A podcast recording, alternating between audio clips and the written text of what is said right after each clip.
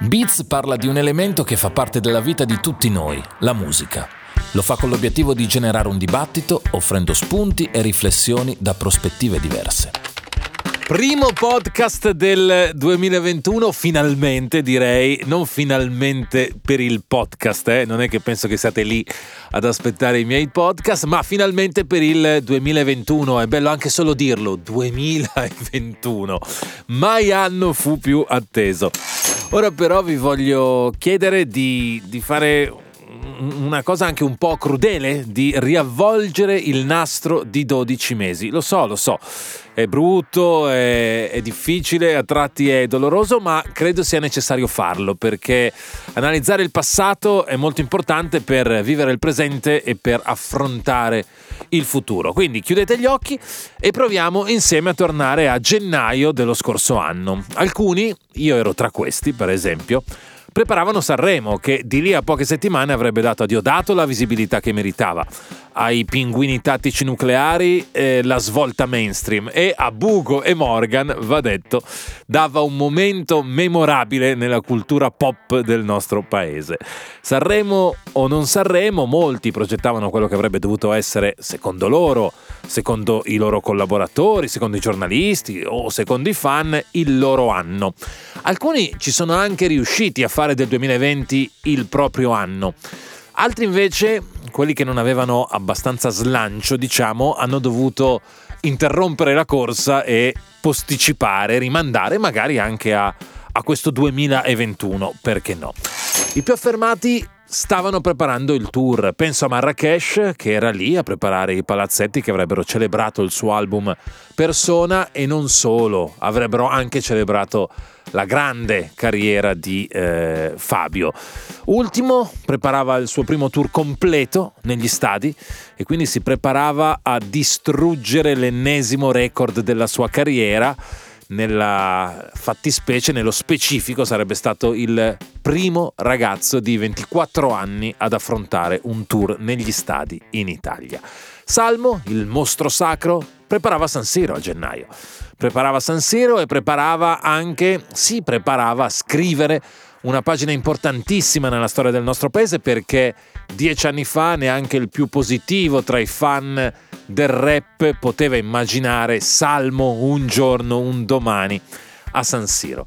Per non parlare poi dei soliti noti, Vasco, Cremonini, Ferro, che a gennaio pensavano a scalette, prove, allestimenti, produzioni. Beh, Nulla di tutto questo scenario che ho appena raccontato si è verificato, con enorme dispiacere da parte di artisti, entourage e fan. Lo sappiamo tutti, da gennaio siamo passati poi a febbraio, i primi focolai, da febbraio siamo passati a marzo, il paese chiude per la prima volta e si entra in una inevitabile crisi generale.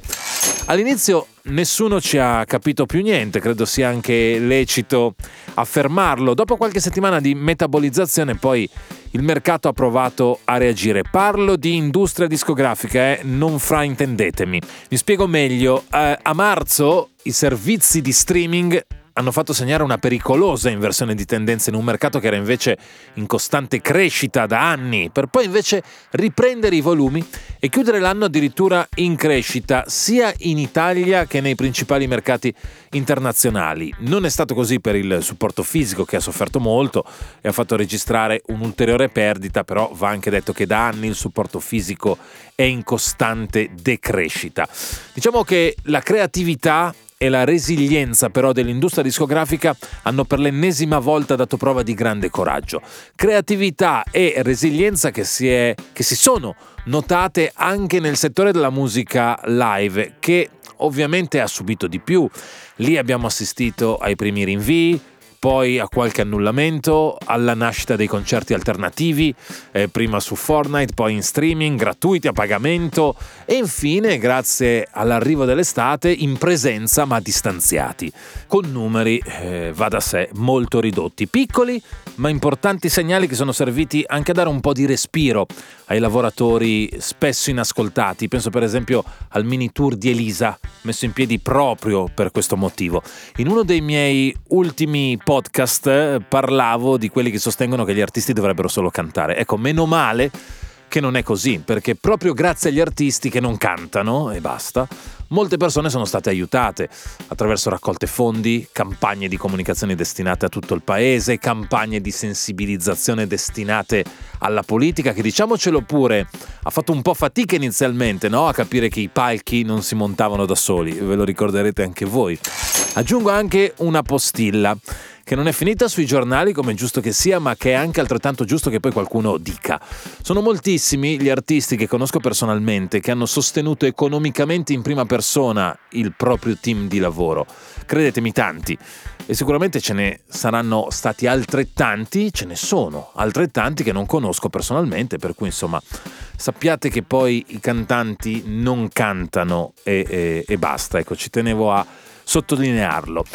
Cosa ci hanno insegnato i mesi passati e come dobbiamo a questo punto possiamo andare avanti?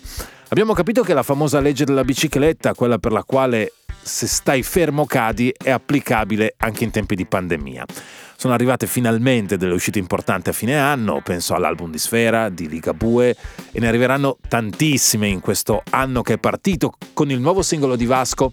Questa cosa già mi sembra molto eh, indicativa e poetica. Vasco stesso ha anche già annunciato il suo album e sarà un album del 2021.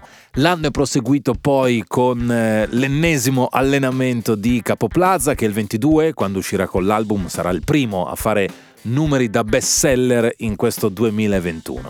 Saremo stato confermato ad inizio marzo, una bella notizia per tutti, per i cantanti, per i discografici, per le canzoni che performeranno maggiormente, tante persone si divertiranno e anche tante lavoreranno. I media, va detto in generale, sono stati eh, grandiosi nel reagire alla pandemia già nel 2020, lo saranno senz'altro anche nel 2021, penso a programmi come Amici o X Factor o penso alle radio, le radio che non si sono mai fermate, mai nemmeno per un giorno hanno continuato a fare il loro lavoro e quindi anche a sostenere la musica. E sarà così anche in questo 2021.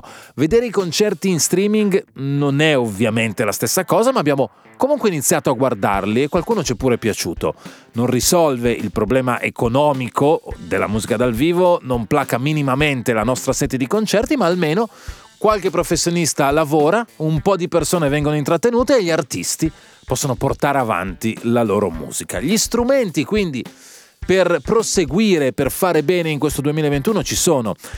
Si fa più fatica? Si farà più fatica? Sì, sì, ma fare musica e farla funzionare è sempre stato difficoltoso, no? Fare la propria musica e far sì che la propria musica abbia successo non è mai stato semplice. È un mondo abituato questo a fare fatica ed è un mondo che spesso viene anche preso come fonte di ispirazione. Allora, siccome nel 2021 che abbiamo appena iniziato è, è, è innegabile doversi dire che dovremo tutti fare più fatica, allora ben venga anche questa fonte di ispirazione da parte dei cantanti. Nel prossimo podcast vorrei anche parlare degli album e dei singoli più venduti del 2020. Ci accorgeremo, vi accorgerete, che i dischi si sono venduti, qualcuno ne ha venduti addirittura molti, per cui il mercato può reggere. Il live, beh, nel live riponiamo la più grande speranza di questo 2021. Chiudo con una suggestione. Mi piace immaginare eh, che possa addirittura il live essere diventare uno strumento per accelerare la campagna vaccinale. Mi spiego meglio. Se dovessimo pensare che ai concerti si potrà accedere solo con una sorta di patente sanitaria, di un, una sorta di patentino eh, che certifichi lo stato di salute dei singoli individui, beh, mi piace immaginare che allora forse centinaia di migliaia di ragazzi avranno fretta di farsi questo vaccino o comunque nella loro testa il vaccino diventerà un'altra priorità. Beats è una produzione Dopcast.